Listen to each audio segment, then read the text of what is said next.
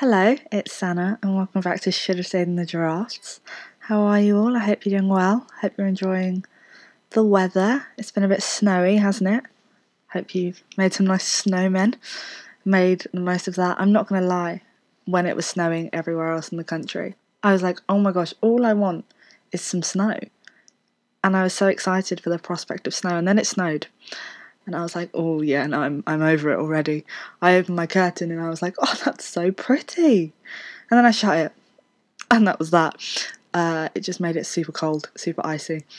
But I'm back at uni. I've moved to my house in London, my uni house. Um, my in my family home, everyone works from home, so they all use all the rooms as office space in the day. So it gets quite chaotic when everyone's working from home there, so it wasn't ideal. I was struggling to get myself in, like, get my head in gear into the like uni mindset. I just couldn't do it when I was at home because I was still in holiday mode, uh, which I haven't I haven't really exited, but we're gonna pretend that I have. Uh, I am in a tiny, tiny, tiny bedroom at my uni house, like very small.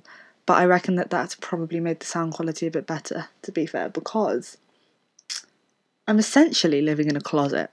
So maybe all the clothes and the bed, like the duvet and everything, will just soak up those sound waves. That might not be true. You might be thinking, "Oh my God, Sana, you sound awful." in which, ca- in which case, mm, not sorry. There's nothing I can do about that. Also, my boiler is making some crazy sounds right now, which is probably not ideal. It's not really what we want to hear. But if you can hear that, that's what that is. I'm not living in like a train station that is my boiler. And if you can't hear it, then perfect. But moving back's been really nice. I have been doing 10,000 steps a day. That's my exciting moment of this podcast. If you take anything away, that's a lie actually. If you take anything away, I don't want it to be the fact that I'm walking. Um, and I know I keep saying to people, "Oh my god, I'm I'm doing ten thousand steps a day. How great is that?" And people keep being a bitch about it. So if you want to come at me with those bad vibes, don't. Um, but people keep being like, 10,000's the baseline. But I don't care. If you tell me that in lockdown, in the last year, you've been doing 10,000 steps a day, you're lying. I don't care. Even before lockdown, I did not do 10,000 steps a day. 10,000 steps is actually so long. I didn't realise how long it was until I started doing 10,000 steps a day. And it cuts a massive chunk out of your day. It cuts out like an hour and a half, two hours. Maybe I'm just a slow walker, but it, it does cut out a massive chunk of your day. And it kind of means I don't do anything else. I schedule my whole day around this walk, and then I'm like, oh, productive day, time to sleep and watch loads and loads of Vampire Diaries, which I'll get onto in a second. But um, yeah, I'm really, really enjoying it. Uh, London's super pretty and super empty, which is sad, obviously, but necessary. I'm not gonna lie. Um, I didn't. I did miss one day.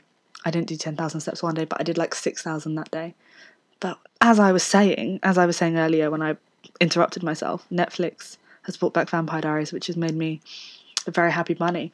I've been rewatching it for the God knows what time. I've actually I've only seen it through probably twice, maybe even once. I don't normally make it all the way when I rewatch it.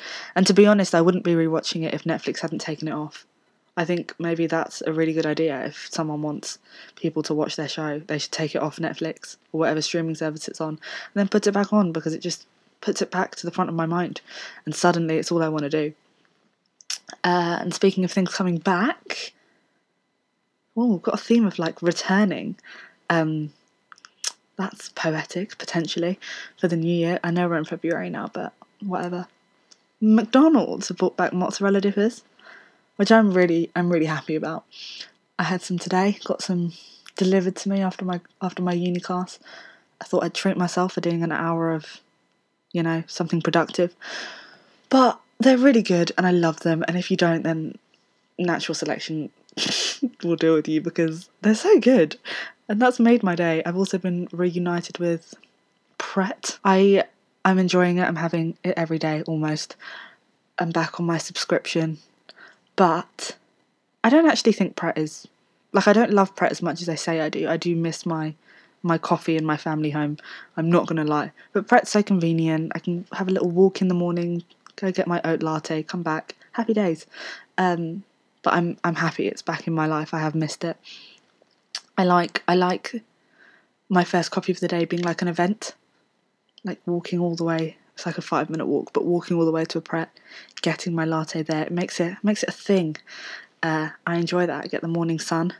It's not been super sunny, but we've had some sun, uh, and it's just it's a nice thing to do, you know. I do think also I want to shed some light on this whole little moons hype going around. I feel like I need to say something about it. I definitely don't need to. I'm going to anyway. If you don't know what they are, the Japanese, the mochi ice cream balls. When I first saw them, I like a few for the past like month they've been all that's on my social media. And I tried the mango ones like maybe a year ago, and I really did not like them. I'm just gonna be honest. I, I they didn't I didn't like the texture. I didn't love the flavour and I normally really like mango. But I just wasn't a big fan. And then this whole craze, they're everywhere suddenly. Um, so I've tried some flavours since then. I've had the coconut and the pistachio, which were a lot nicer. I tried the salted caramel one, which was bad. It was bad vibes, I'm not gonna lie. They're not they're not that good. If you're upset that, that your local supermarket is out of them, don't be too upset. I think a nice tub of ice cream is better value for money and yummier. So that's my hot take. They're nice, but they're not they're not life changing. Um, like I'm never gonna crave it. I'd much rather a nice tub of chocolate ice cream, a nice Ben and Jerry's. I said it. I like a Ben and Jerry's fudge brownie. I'm I'm basic. I'm easily pleased, and I don't need a fancy mochi ball. And on the topic of rants, uh, my graduation's been cancelled, and that one that one still hurts. I only found out today, and I don't I don't really want to talk about it. To be honest, it's it's upset me. Three years of of study at a uni that I love, and I chat a lot of rubbish about it, and I complain about it a lot, but I do love it. And yeah, now I just won't have a graduation ceremony. Maybe it's bold of me to assume I'm even graduating, but that's not the point. Um, and no, it, it hasn't been postponed. Thanks for asking. It's just been cancelled. It's just a write off. I literally do not have a reason to go to campus ever again. How how sad is that? That's it. I'm just I'm done. I know it's not the worst thing ever, but I'm still sad about it. Obviously, things could be a lot worse. I guess it's just a ceremony at the end of the day, but I'm very upset about it and I need some I need some time. I'm I'm not too happy, but it'll be fine. I'll I'll make do. I'll I'll do my own graduation. I'll hand myself my diploma in the mirror and it'll be sent through the mail. Oh, how how sad. Um, I know I said last week that you know vibe check and no bad vibes and that. It wasn't last week, but last episode. Um, I know I said no bad vibes, but that was clearly a lie. And as I said it would be, I, I knew it. But the first part of each podcast is slowly turning into a rant segment, isn't it? And I don't mind that. So maybe when I say good vibes only, I'm just a fake bitch. Who knows? Who knows? Um, but on that note, the topic I wanted to talk about today is boundaries. Um, I know that's quite a switch up from the light-hearted rants I was just having. Honestly, not that light-hearted, but whatever. Um, I don't consider myself someone with very strict boundaries. I wish I did, but I'm not. I'm not always very good at saying no. And specifically, what I wanted to talk about was that I say sorry too often. And that sounds like a weird a weird topic of choice, I know, but I, I actually have quite a lot to say about it. Lucky for you. Um, but for as long as I can remember, I've always said sorry too often. Kind of to the point where I would say it when I'm not even sorry. Not because I'm doing it in like a manipulative way, but it's kind of become like a knee jerk reaction when I think I've done something wrong or when I think I've upset someone I don't mean like saying sorry when you bump into someone by accident on the street um, or when you're trying to get past someone. I mean apologising for things I don't actually need to apologise for. I don't actually know why I always say sorry when I'm trying to get past someone in like the supermarket because I'm like sorry and they're like that's okay, hun. And then they just stand there and I'm like no, no, no, I mean sorry as in please excuse me. So maybe that's clearly my fault. But um, my best friend actually messaged me after my last podcast episode and was like, Sana, you need to stop saying sorry when you're not sorry. And I didn't even realise I did it. I was about to say I listened to it back, but I didn't. I just took her word for it. Um, I was like, I know I need to not do that. And it's something I've always known and something I've always been working on, but I do it without realizing. So it's like a subconscious level. I can't, I find it hard to work on because I don't notice myself doing it. And I was talking to my mum earlier this week. When I'm away from home, I call her every other day. Uh, make sure you're checking on your family, guys. Don't forget they exist when you're at uni when you're away from home. I know it can be difficult, but you know. Um, but my mum and I, we talk about boundaries a lot. Because my mum's very good at that kind of stuff and she's very into that stuff. She likes preaching about discipline and boundaries, and me, I'm not so much that way inclined. But without going into too much detail, uh, she brought up that she essentially thinks I'm a bit too much of a people pleaser. And I'm someone who is kind of compliant sometimes just to keep the peace. And she tied it to when I was a kid, and if I did something wrong, I would just continually apologize until I heard the words "It's okay," rather than so the other person would know I was I was sorry. So I, I feel like I've always had a bit of a misunderstanding of apologies, I guess. Like I would say sorry. Um no, I don't want to say more for my sake, but I would say it to be like, I need you to forgive me. Not to be like, just so you know, I'm sorry, please sit with that. So really, when I'm saying sorry too much and I don't have the right intentions, it's unfair on both parties. Because if I've actually upset someone and I'm like, I'm sorry, I'm sorry, I'm sorry, and they're like, God, it's okay, and it's to like an annoying extent, then that's not healthy because they're allowed to be upset with me. And I take on their emotions and make them my responsibility. And I'm not saying don't apologize for when you've done things wrong. Um, I definitely think you should be saying sorry for your wrongdoings. That is not what I mean at all.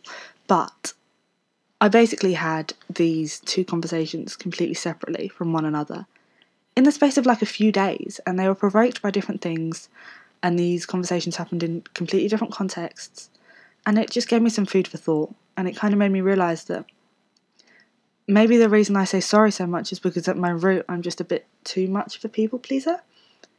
And I've gotten better at not being so much of a people pleaser. I wouldn't consider myself a pushover.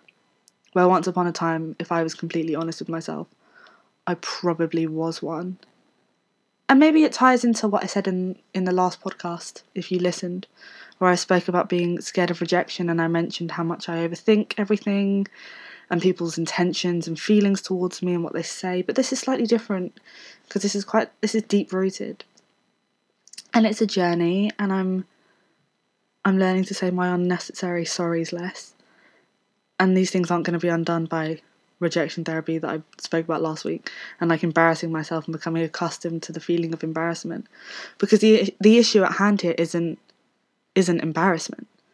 Uh, and I don't want to talk about this whole issue retrospectively because it's an ongoing thing that I'm dealing with. Although I've definitely made progress, it's still there. And I make active steps to, I guess, quote unquote, care less about what others think. But that's through smaller things, it's through like doing stupid stuff that I'm like, oh, they can judge me for that. I don't care. But this isn't about like embarrassment. Like I just said, I still absolutely hate the idea of someone being upset with me. And I don't mind if they just aren't keen on me, that's fine. Like if you don't know me and you're listening to this thinking, this whiny bitch is so annoying, that's fine. Like that is fine by me. The issue is when I'm so scared that someone I love is upset with me I will sometimes just apologize profusely in an annoying way because I, I just really want them to forgive me. Um, and maybe that's because people have hurt me. I don't know how it feels to be hurt or upset by someone that I love and that I hold really dear. And I can't quite explain how much the thought of having that effect on someone else makes my stomach drop. Like, I hate it. I hate the feeling of letting people down and upsetting people and this does hinder me sometimes, definitely, because there is a difference and a big one between like treating people with kindness and love and respect and doing that to the extent where you don't offer yourself that same courtesy. And that's kind of where the issue arises. Because the whole apologizing thing and the whole being a people pleaser to a fault, that whole issue, it, it negatively impacts my relationships with others and with myself. And that's something I'm realizing kind of the more I think about it, if I'm too worried about upsetting people, I won't tell them how I really feel about something. And I still do this sometimes. I definitely do it less. But I still do it when I feel that I need to. I bite my tongue to keep the peace when I need to, or when I feel like something isn't worth saying. And I'm not saying I'm not saying that you should be completely unfiltered because I don't necessarily I think that there's flaws in that too. There's there's the bad in that too. There are some things that I do believe are better left unsaid. But I feel like I feel like what I'm talking about now is different to apologizing too much. Um, but it's still the same issue of, of people pleasing. It stops me from being authentic and cultivating authentic relationships. Which, I mean, I don't know if I've made this clear, but like the relationships in my life are the most important thing to me in my whole life. And so if I don't, if those aren't real and they aren't authentic and they aren't genuine on my side, then that's an issue. If I'm not being authentic with the people that I love, that's not just an issue because, oh, I'm saying sorry too much. It's an issue because it, it means that person won't be receiving my most authentic self. And that's not fair on them either. And I don't think it's a massive issue in most of my relationships. I think as I've grown older, or at least I like to think that as I've grown older, I've ensured the people closest to me are the people I can bare my soul to, and I feel safe enough in them and in our friendships and our relationships that I don't need to apologize or people please. Like, I don't need to just conflict resolve with them because I feel emotionally. Ooh, because I feel emotionally safe enough to not have to do that without worrying, which is great.